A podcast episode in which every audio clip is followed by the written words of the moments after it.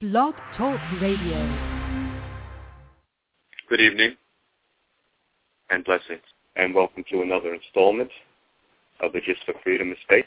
This show is produced by acclaimed historian, educator, and author Leslie Gist, and serves as our weekly live online discussion to celebrate the African American experience by honoring all the people, past and present, black and white, who, with faith and focus, are preserving our rich history through literature, the arts, the skilled trades, and the humanities.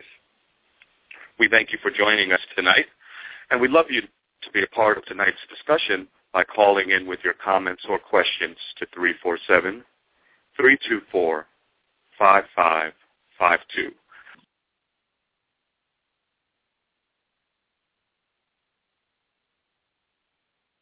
Hello. What do you say? Ah, Michael, you there? Yes, I'm here. Great. So we can continue. My name is Roy Paul. I'll be hosting the Gist of Freedom tonight.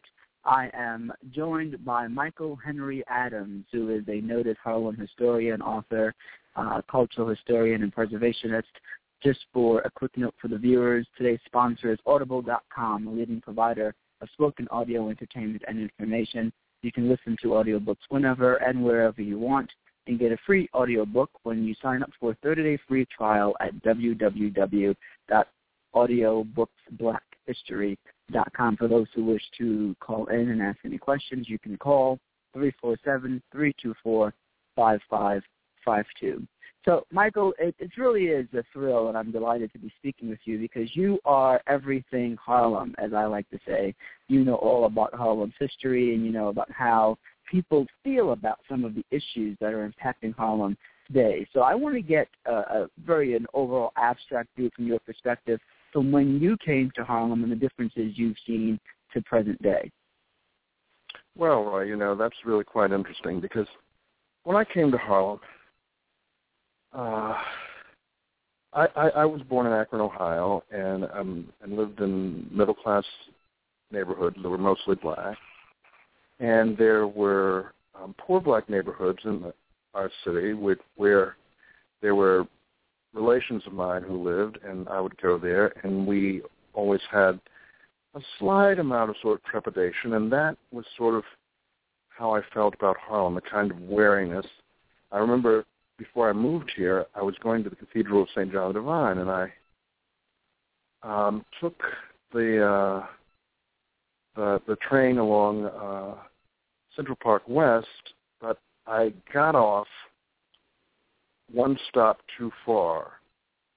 And as a consequence, I was over by uh, Morningside uh, Avenue below the cathedral and below Morningside Park.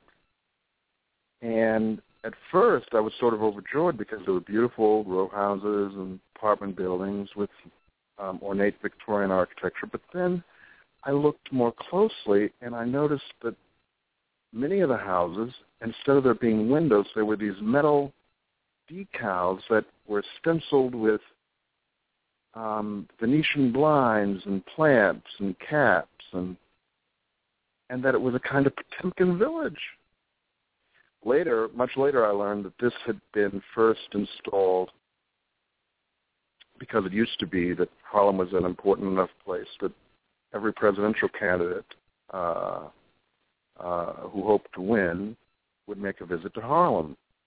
And that these had been installed because Richard Nixon was going to be coming to Harlem to campaign, and they wanted um, him not to be, be too weirded out by all the vacant buildings that there were.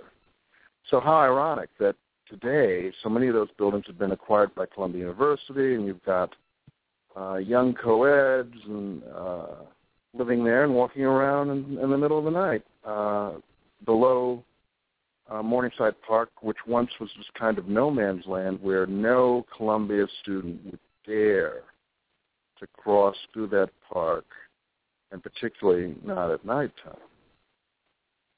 So Harlem has changed dramatically and continues to change. The most startling thing about the change is how quickly it occurred. When I first moved here, people always were talking about change, but from my observation, it was like for every two steps of uh, so-called improvement, then things would fall back. And so, like every few years, it would be two steps forward and three steps backward, and then five forward. And but over time, by uh, the period of about ten years ago, I thought, okay, well, Harlem is really going to change. And I began to become very enthusiastic because we were starting to get some of the first new restaurants. And then I was profiled in the uh, New Yorker by Adam Gopnik, who was writing about how Harlem was changing. And he, I realized, didn't see it in the same way that I did. That is, he said of me, he said, Michael Henry Adams, so far as Harlem is concerned, not only sees the glass is half full instead of half empty, he sees a glass where others see only a puddle of stagnant water spilled long, long ago. And he was talking about Harlem. And I thought, what does he mean? Because although I was enthusiastic about Harlem, I didn't think that I was being Pollyannish and unrealistic. But then I realized that the reason why he was characterizing me in this way was that I would take him around, and there were still a lot of vacant buildings. There were still a lot of vacant lots. And for me, I just overlooked those because there had been so many more in the past. And what I realized was that he couldn't really appreciate how startling the changes were because he had just come and been in Harlem a few times with me, whereas over a period of about 15 years at that point of living in Harlem, I had seen such a dramatic transformation that it gave rise to these uh, feelings that Harlem was on its way to becoming the sort of place that we always dreamed it would be, a beautiful place that would uh, be a kind of reincarnation of the Harlem Renaissance. Well, of course, part of the sort of nightmare of that dream come true is that now, with it, Harlem is becoming this place where those of us who've lived here for a long time, those of us who are African American, find it harder than ever to afford to live in because even though the median income in Harlem, according to the last census tract, was taken uh, in 2010, is only $36,000, uh, there are brand new studio apartments that are renting for around $3,000. And there are penthouse apartments in Harlem that are selling for over a million dollars. There's some that are selling for two million dollars. And so that is not meant, th- those are not accommodations that are meant for uh, the majority of the African Americans who have lived there and made Harlem a viable place for all those decades when it was completely, utterly neglected and redlined by banks, and it didn't matter whether you were rich, black or white or rich or poor, you couldn't get a loan to buy a property or to improve property for love or money. There was no way you could go to a bank and get any kind of um, uh, home improvement loan or mortgage money. So I mm-hmm. feel like I'm going on and on.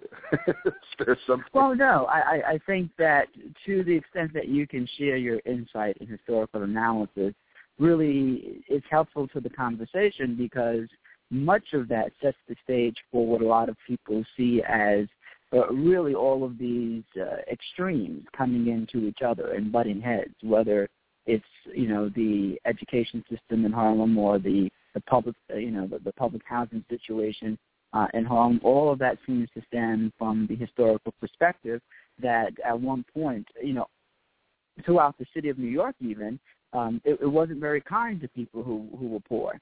Uh, and, and now, no, it, it, it's it's still not kind to people who are poor. I mean, it, it's the most shameful thing you can be is to be poor, and and no one cares whether you live or die, frankly.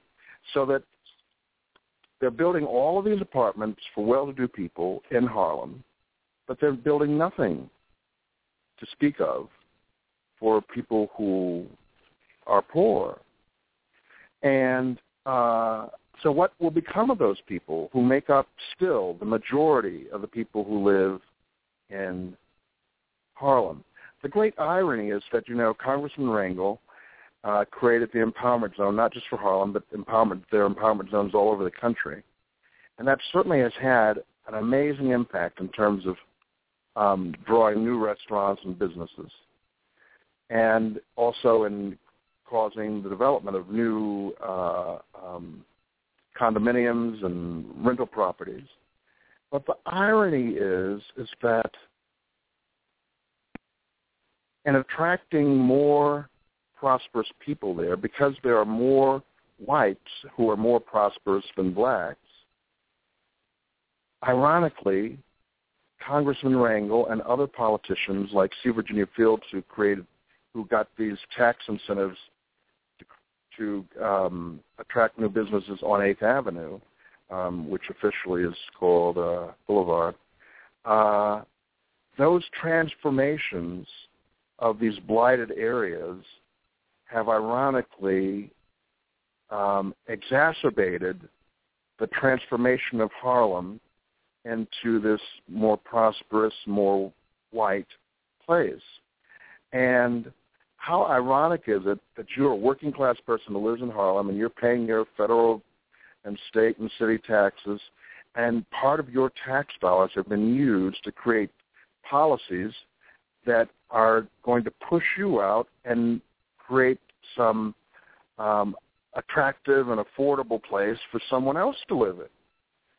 So uh, the rezoning of 125th Street, the re- rezoning of West Harlem to accommodate Columbia's expansion, these are all things that are making Harlem a more hospitable place for well-off whites and are making it a less welcoming place for African Americans and Latinos who don't have any money or who have low incomes. And that seems to me to be a kind of tragic thing. It's, it, it, it reminds me, it's, it's sort of symbolized of this new proposal by the National Urban League. On 125th Street, they want to build a combination um, luxury apartment building, office building that will include their headquarters, and um, shops, including a um, museum that will document the history of civil rights in New York City. Well, um, in proposing to build this new building, they're building it on um, land that's owned by the state of New York, and they're going to be demolishing buildings that were built by the city of New York, I believe. I hope I haven't got that backward.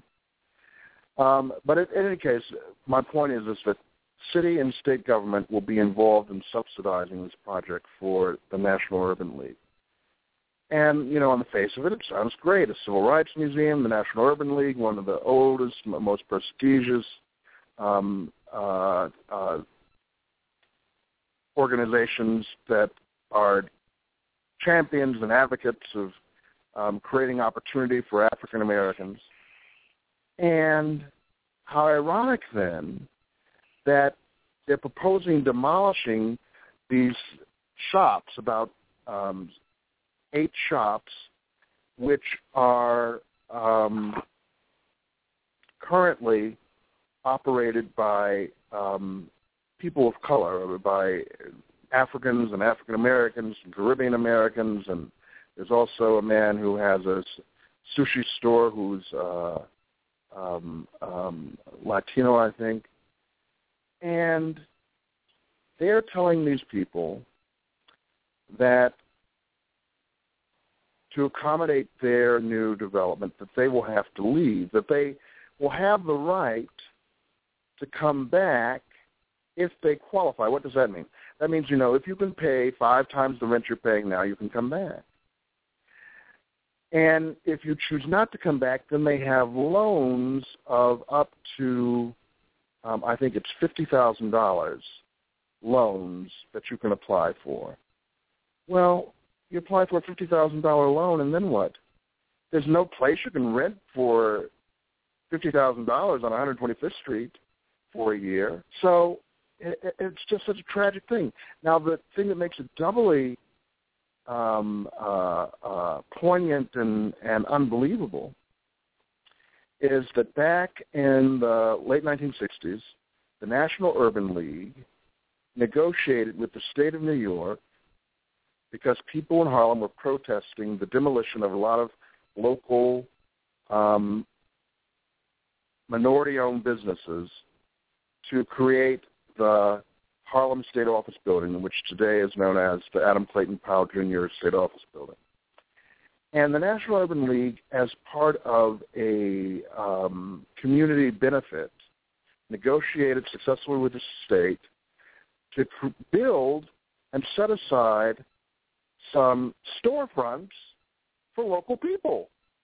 And guess what? Those are the very businesses that now the National Urban League are calling for being eliminated and replaced with market rate uh, commercial spaces, which none of these people who are currently there will ever be able to afford. So Harlem is becoming a place where um, African Americans are strangers in our own land and um, clearly not welcome the way new people who've just arrived are welcomed with open arms. So then, I think that begs the question: What are the traditionalists? You know, what are, what is left for them to do? Uh, you know, the activism, whether or not it's been successful or not, I think is debatable. But for those businesses that cannot afford to remain there, do they just pack up and go where it's more affordable, wherever that is? People who cannot afford the rent uh, or the three million dollar plus properties? Do they just go where they can't afford the property values, wherever that is? Uh, I mean, is there anything to do? Well, you know, there are plenty of people who will say to me as an historian, they will say, "Oh, well, Michael, you know, New York is changing all the time. Change is the one constant. Things are changing. Uh, what is now Chinatown was once the community where um, Jews lived in New York, poor Jews, and what's now uh, what what what what is known as um, Little Italy in Greenwich Village is rapidly turning into some other place where not very many Italians live anymore.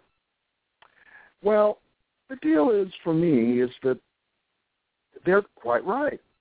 Neighborhoods change, um, uh, populations change, demographics change.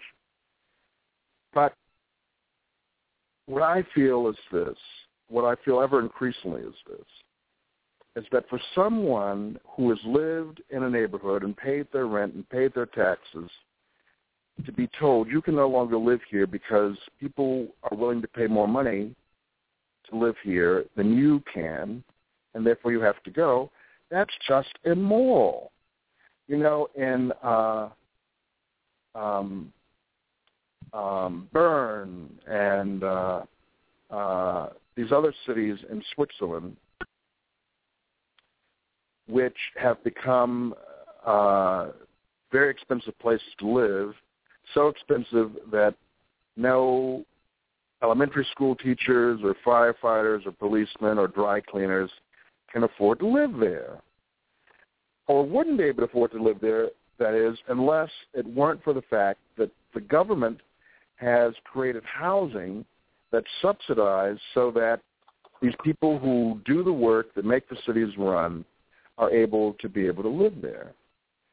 Well, I'm not necessarily calling for that, but what I'm saying is that if you are, um, you, you needn't, you, you ought not to have to be rich in order to live in the community where you've always lived and where you grew up nor should your children have to be rich to be able to continue to live in the neighborhood where they were born and grew up. That's immoral to me. And it's tied to the notion that uh, we have all of this disparity of income in New York that's been exacerbated and made worse than probably ever in the history of the nation. And um, uh, you have um, in Harlem, people who are told if you can't afford to live here, that you will just have to move, and that is so wrong. And it's particularly wrong since both um, po- the policies of businesses along with the policies of government, have been used to deliberately make it so that um, there will be new apartments that will attract more people. And this 80-20 thing where you have 20, where in new buildings, uh, the city tries to have 20% affordable housing in exchange for 80% luxury housing. Well, you do the math. With that kind of percentage of 20% that's affordable and the rest is luxury, that means that sooner or later that the that the the poor people will all be gone, or at least such a distinct minority that they will probably not feel very comfortable living in such a uh, fancy neighborhood. So uh, the politicians, I think, have really let the Harlem community down in terms of not preserving a place where people can live, but instead um, creating a place that's unaffordable. And when one talks about unaffordability, when one talks about a scarcity of affordable housing, back during the Second World War, when there was this housing shortage, and when there was uh, a, uh, a scarcity of affordable housing, the federal government created rent control and price controls. And I think that history shows that there is a similar catastrophic housing shortage, and particularly a shortage of affordable housing that makes it necessary to now create those same sorts of um, controls on what can be charged for apartments so that people have regulated apartments where they can know that for um, the foreseeable future that they will be able to have a place to live um, in the community that they're part of. Mm-hmm. So, which politicians then are, would you say sort of have their finger on the pulse in terms of what's going on? I'm sorry, you're saying which politicians what? Which politicians do you think have their finger on the pulse in terms of what's going on and trying to do something to fix it? Well, you know, I, I, I in full disclosure, I should say I used to work for State Senator Bill Perkins, and uh,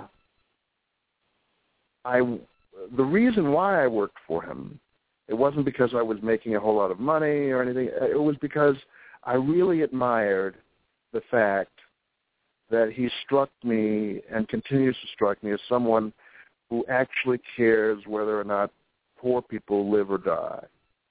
By and large, I think the most politicians. They, they, you know, they give lip service to caring about people, but they don't because poor people, what what is it about them that makes one not care about them? Well, by and large, often they do not vote in any kind of uh, numbers to make much of a difference, and um, they aren't going to be people who will be able to contribute to your um, political campaign in most instances. So they're just expendable to most politicians. And indeed, many politicians would like for them to simply um, give up on Harlem and move away somewhere else so they don't have to deal with them, and so that the um, public schools will be free of them and they can move in charter schools and and uh, make Harlem this um, safer, more appealing place for more prosperous people to move, many of whom, as I said before, because there are more white people with more money, will be white. And uh, so that's a highly commendable thing um, to care about um, people who really don't have that much to offer you in terms of uh, political support, but who nevertheless, um, in most instances, work pay taxes, and are the very people who, but for them, Harlem would have been like Detroit. Instead of this viable place, which now um, developers are able to come in and buy up properties and renovate them and uh, command um, astronomical sums uh, from people who, as high as rents are in Harlem, they're still so much lower than they are in other neighborhoods downtown. Uh, on the other hand, you know, and, saying that, I, I'm, I'm not discounting that Congressman Rangel that there's not a piece of public housing or a public health clinic or a Mitchell Lama project in Harlem that doesn't have his name on it somehow because of his involvement. But on the other hand, I guess uh, one thing that was disheartening to me uh, regarding Congressman Rangel is that he, when his book came out a couple of years ago, he was interviewed by New York Magazine, and and the reporter said, "Well, Congressman Rangel, isn't it kind of ironic that um, policies like the empowerment zone that you have uh, championed have made Harlem more hospitable to um, Brooklyn hipsters than many people who've lived here for generations, and and that you know that these policies are probably hastening the day that Harlem will be a very dramatically different kind of a place. And so Congressman Rangel said um, something which I just don't believe to be true. He said, well, of course, the high rents, that's uh, problematic. But he said, um, Harlem will always remain Harlem. And he said, and certainly it's better to have new buildings, even with high rents, than it is to have um, dilapidated buildings with broken windows and empty lots. Well, the thing of it is, is I think that there are probably many people who, if that was the option given to them, would you live in this? Would you prefer to live in this community with dilapidated buildings and vacant lots, as opposed to living next door to a building with um, three thousand dollar studios and two million dollar penthouses that you could never afford to live in? Which would you prefer? Now, of course, nobody really wants that kind of choice, and and uh, and isn't that terrible that after 40 odd years, that's the kind of choice you're offering your community? But on the other hand, people are not racist because they have antipathy in seeing more and more white people coming.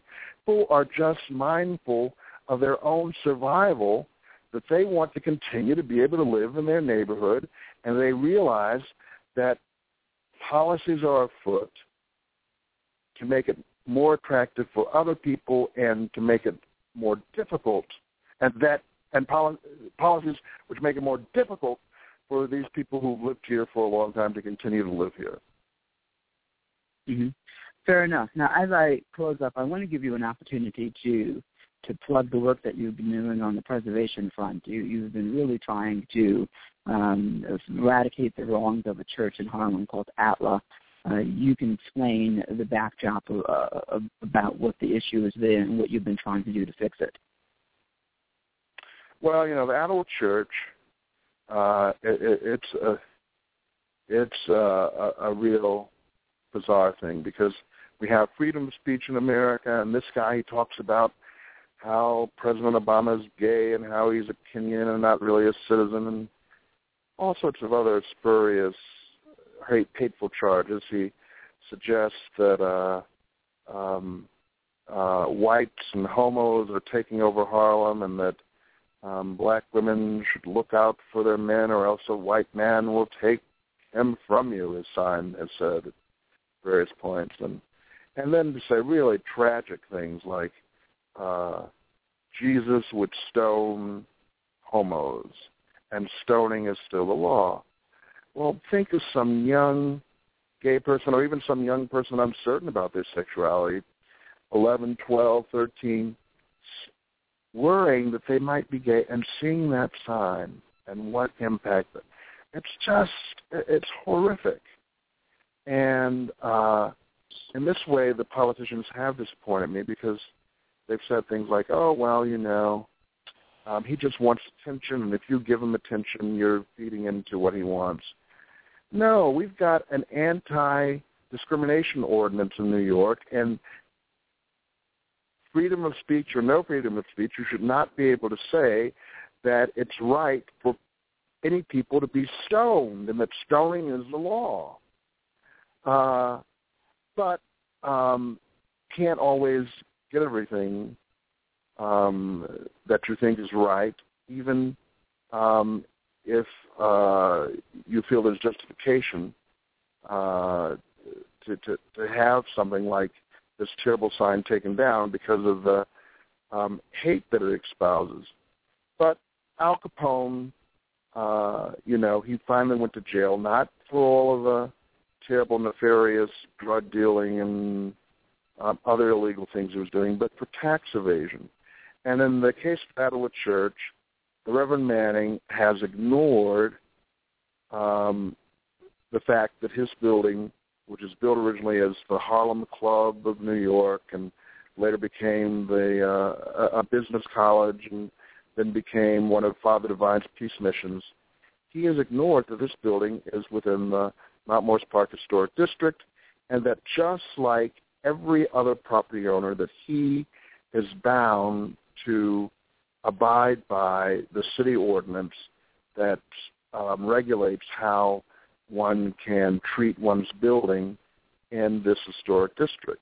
Put in some inappropriate gates and lights and um, a railing that's inappropriate and unapproved, and the very sign, the physical sign that he's put these um, hateful messages on, uh, that sign is much bigger than the sign which had been there um, when the building was designated a landmark. And it's very different from the sign that was there when the building was designated a landmark. And he has had no approval from the commission and indeed has been issued violations by the commission. But what they haven't done is they have it within their um, they have it within their authority to be able to issue fines, fines that escalate. And so we're we've got a, a uh, um, petition going around um, on Facebook um, that we're asking people to sign to send to the commission so we can get the commission to do their duty and to issue fines to um, Reverend Manning and his church, um, which we think will be so expensive for them to address that um, they won't be able to afford to rebuild the sign once they've taken it down. Um, but also, we just want to show people that there are real consequences for what you do. That real, a kind of paradox about my preservation battles in Harlem is that because of Harlem's uh, protracted neglect um, due to poverty and due to redlining and due to the fact that people weren't so concerned about the um, overwhelmingly poor African Americans who lived in Harlem over the past 50 years. Poverty preserved all kinds of wonderful things in Harlem that don't exist in any other neighborhood. So, you know, the it, it used to be that in the 1850s there was a half dozen uh, cast iron fire watchtowers throughout the city.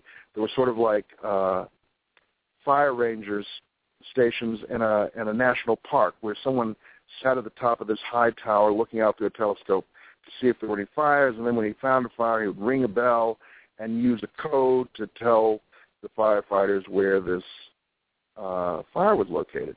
Thank goodness they invented the telegraph because, as you can imagine, that was not a very efficient way identifying where fires were and getting them put out in time before you, a lot of damage had been done.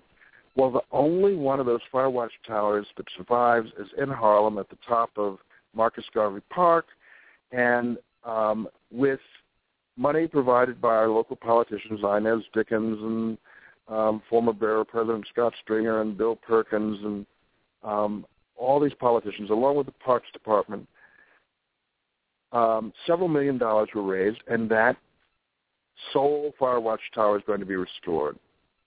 The thing of it is, that um, now that Harlem is no longer being neglected, all of that interest in developing Harlem is creating a terrible problem because buildings which shouldn't be demolished or shouldn't be altered are threatened with demolition and alteration because of all this interest in development in Harlem. So that um, the building which was the um, Connie's Inn nightclub, which later became um, the Ubangi Club, um, that was at 132nd Street and 7th Avenue, um, it was recently demolished by the church that owned it, um, rather than being landmarked. And then, of course, um, uh, the um, uh, um, Hotel Cecil, where um, Minton's Playhouse, the place where bebop was created in the late 30s and early 40s, um, its original neon sign from the 1930s was still there, and recently, um, rather than that being preserved as a wonderful manifestation of this glorious history of um, jazz music in Harlem, it was um, taken down and sent to the Smithsonian African American Museum in Washington. Um, so, in that regard, Harlem is under threat more than ever.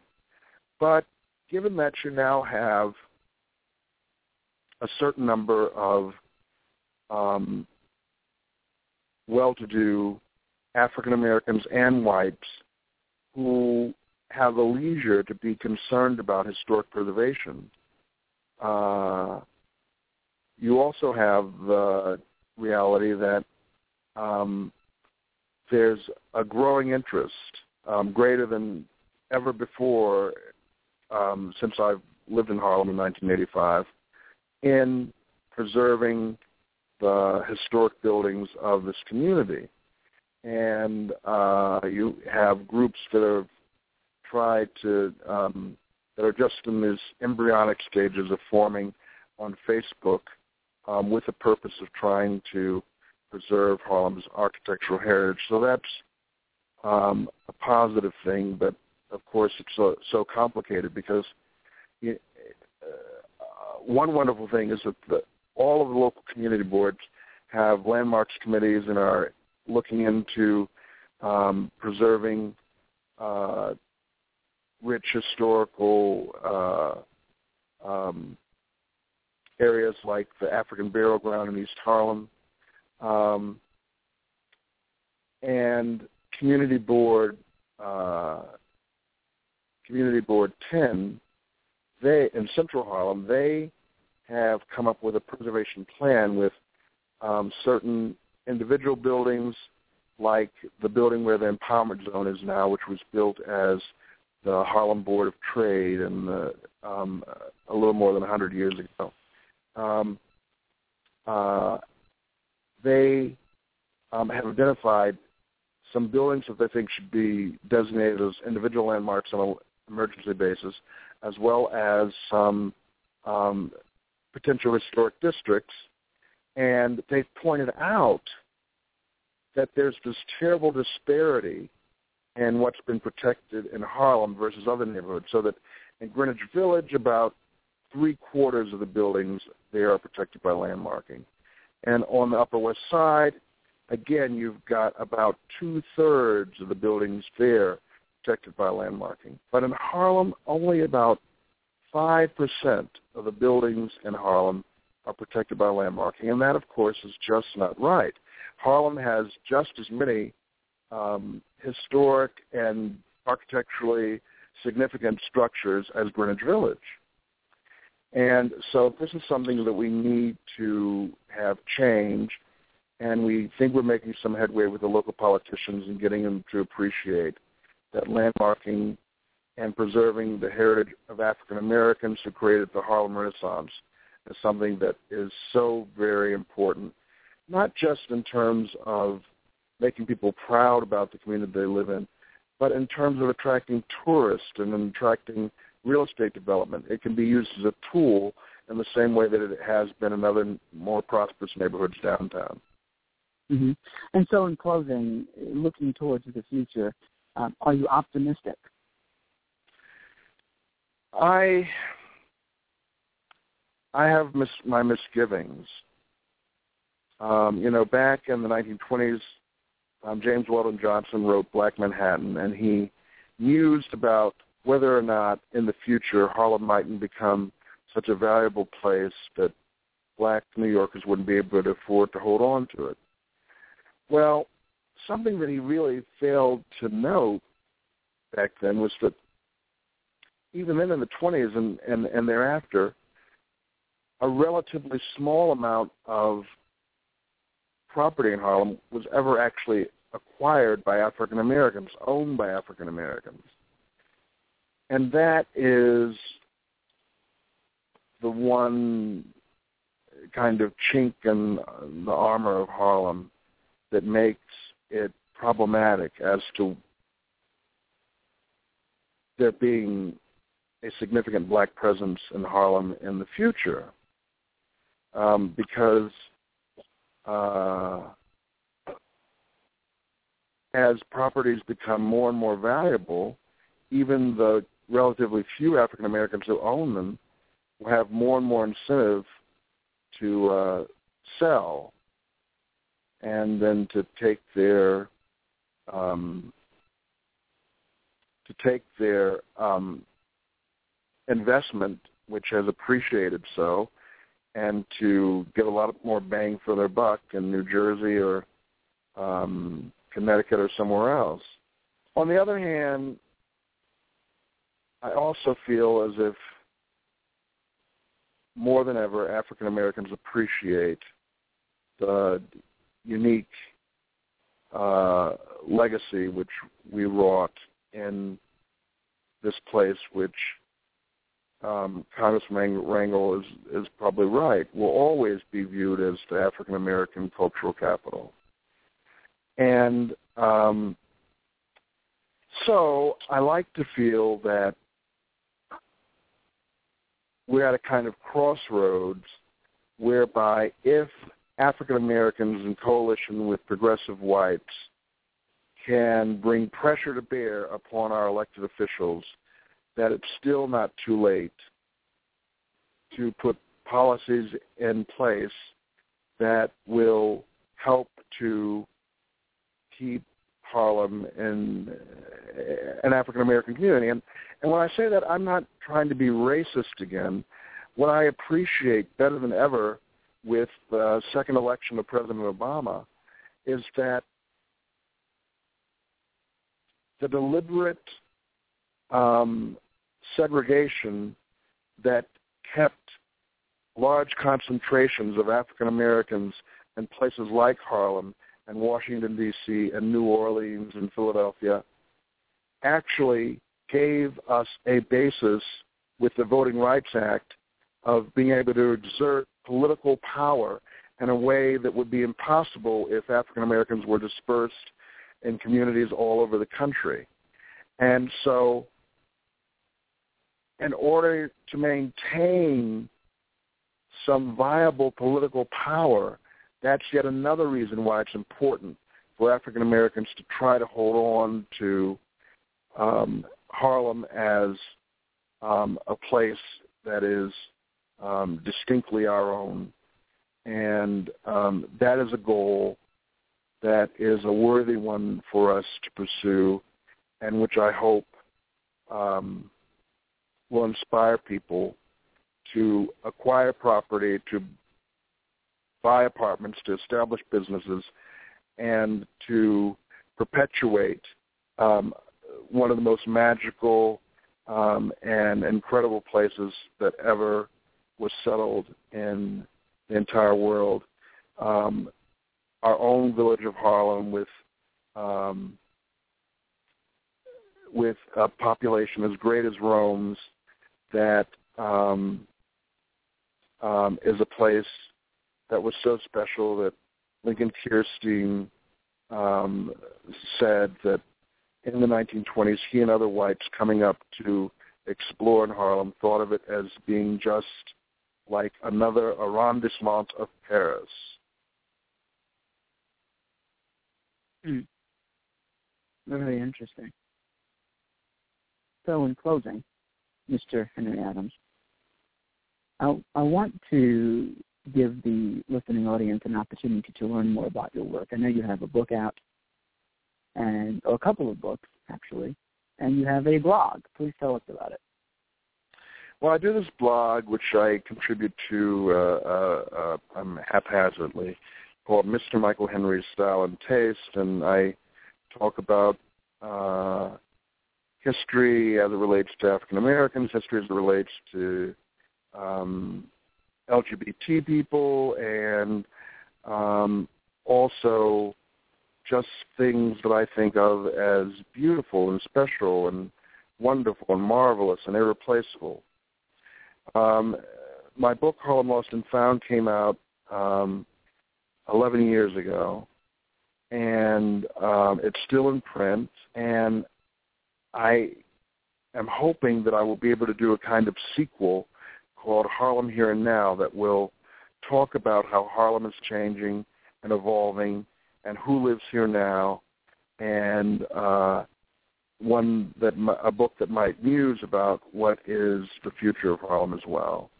Um, in addition, I um, have been working on for about the past 10 years a book called Homo Harlem, a history of uh, um, gays and lesbians in the African American cultural capital at Harlem.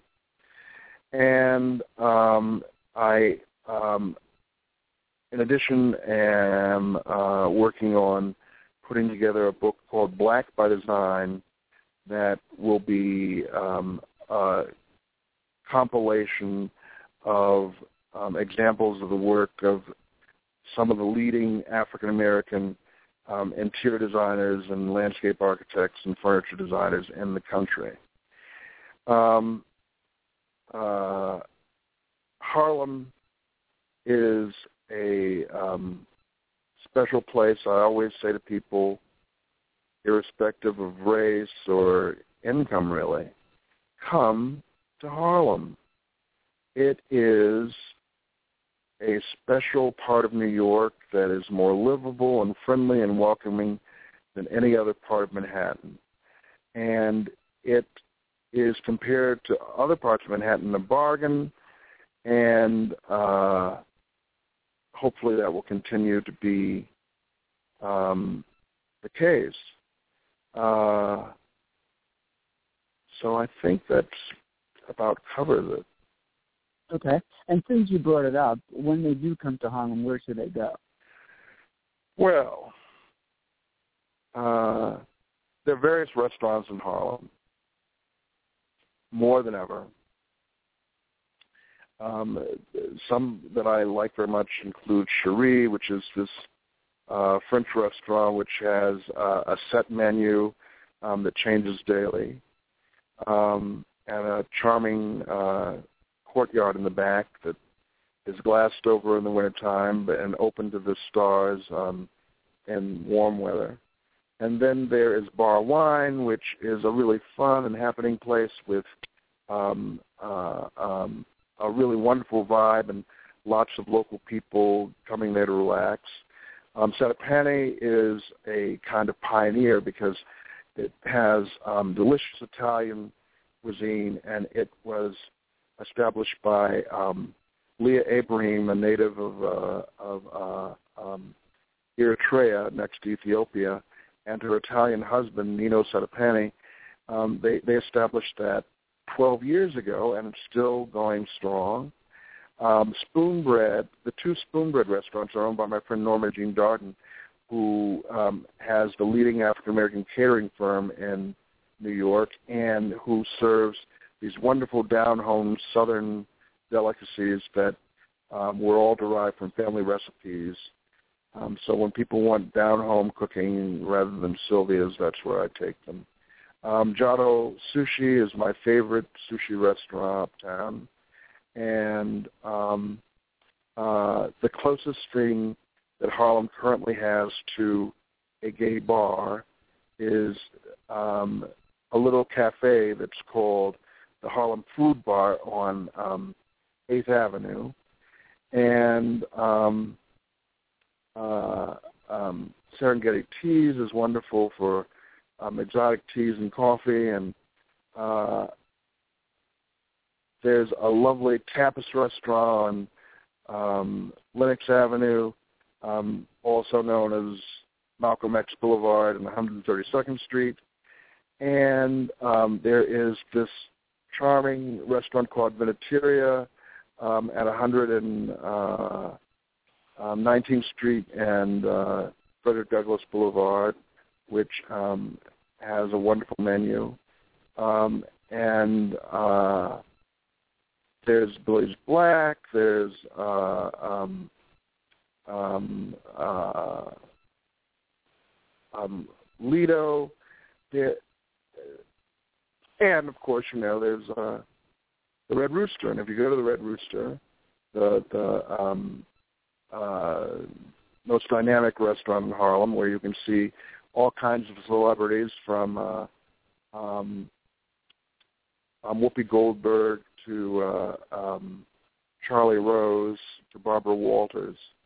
Um, if you go there and you don't have a reservation you can't get in, you could always go next door to uh, um, Chez Lucienne, which is wonderful because they'll always find a place for you, um, no matter what. So they're wonderful restaurants. There's the Studio Museum in Harlem, which has uh, these incredible Friday night parties um, the last Friday of the month and during the summer. And there are these wonderful dance parties that attract young people and are so much fun because uh, they play R&B and old style house and and young people come and you wonder how do they how do they know this music? They weren't even born when these songs came out. Um, and then uh, uh, the Apollo Theater is a wonderful place to go to um, learn about our cultural history and to take a tour. Um, the Schomburg Center for Research in Black Culture uh, is, you know, the preeminent repository of artifacts that um, document and celebrate African American attainment um, throughout the African diaspora.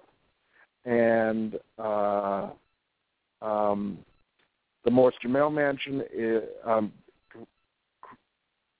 um, completed in 1765. It's the oldest house to survive on Manhattan Island. And the Morrises and the Jumels who lived there um, at the beginning of its history both um, had African slaves who worked as servants for them. Um, the um, Hamilton Grange, Alexander Hamilton's country house at 141st uh, Street um, and Convent Avenue, um, is also a remarkable um, survivor from the time of the early republic. It was completed in 1804, and it was designed by John McComb Jr., the architect of the City Hall, and it's a very elegant uh, and charming landmark, which has been moved three times in order to save it, and um, survives still. City College has a beautiful campus of neo-Gothic buildings and is a place that um, can boast that more Nobel laureates have been graduates of City College of New York than any other university in the entire world. And so, as Langston Hughes said of Harlem, there is so much to see and do in Harlem, and uh, people should come and do it and enjoy the African American cultural capital while it still can uh, justify that name. well, it still can justify that. Note, I should also say that some place that people should definitely go. This is like a sort of best kept secret of Harlem. Is on 132nd Street between 7th Avenue and 8th Avenue, or that is officially between Adam Clayton Powell Jr. Boulevard and uh, Frederick Douglass Boulevard on 132nd Street is the Veteran of Foreign Wars Legion Post, which has um, jazz performances on most nights, and which on Friday, on on a, uh, I'm sorry, which on Wednesday nights has their fish fry, where you can get a wonderful fish dinner for just ten dollars, and all the drinks are only four dollars, and there's no cover for some of the best jazz and, and most intimate performances of jazz in New York. They just pass the hat and you give whatever you will, and that is a truly, truly special thing that people should participate in. Indeed. See, when I first asked you that question, I was expecting you to give maybe one, two, or three top, uh, you know, places. Uh, but of course, I should have known when you ask Michael Henry Adams a question like that that he will give you a long list of places in Harlem, and deservedly so, because there is so much to do here. There's uh, so much to do, but also also you have to keep in mind that you know all the cultural spots, all the restaurants I've met these people as they've come in and attempted to do something in Harlem. Um, you know, there's this wonderful Israeli woman who owns Corner Social, and I was there when she had the trouble that they were sort of trying to extort her and tell her she couldn't call her place Lenox Social because that was too close to the Lenox Lounge, so she changed the name. Imagine having to go to crap like that. And so I want to help support these people um, um, because they are trying to do something really wonderful. They're trying to give Harlem the same vitality that it once had, but which had been lost, but which is coming back, and that's a wonderful thing. That's wonderful. Well, Michael Henry Adams, it was such a delight to speak with you, as always, of course, because you are such a wealth of knowledge uh, and, and etiquette. I would say you're, you're, you're a fine gentleman, as, as David Dinkins, former mayor of New York, said to me one day. He goes, "You're a fine lad." and so I think Michael Henry Adams, you're a fine lad. You fall into that category as well. Well, I hope that qualifies me for your buy me a drink later. absolutely, yes, it does. Indeed, absolutely. Oh, uh, and hold me and hold me to it. Whenever you're done doing whatever it is that you're doing, Shadi is calling our name. Well, I look forward to it. So thank you. Okay, thank you so much. Not at all. Bye bye. All right, bye. Uh, that was Michael Henry Adams, who you were just listening to, the preeminent Harlem historian, scholar, author, preservationist. I can really go on and on because he does so many things, all of which is to the betterment not just of the Harlem community and its preservation for uh, African Americans, but for the city of New York and the state of New York. He does a lot of lobbying work on the city and the state level to make sure that communities that are supposed to be intact with historical preservation stay intact. I'm Roy Paul. This is the Gist of Freedom. Today's sponsor is Audible.com, a leading provider of spoken audio entertainment and information. Listen to audiobooks whenever and wherever you want, including to how you're listening to this interview right now. You will get a free book when you sign up for a 30-day free trial at www.audiobooksblackhistory.com. That is very important, that website link, www.audiobooksblackhistory.com. Again, I'm Lloyd Paul stepping in. The Gist of Freedom. The Gist of Freedom.com. Thank you and good night.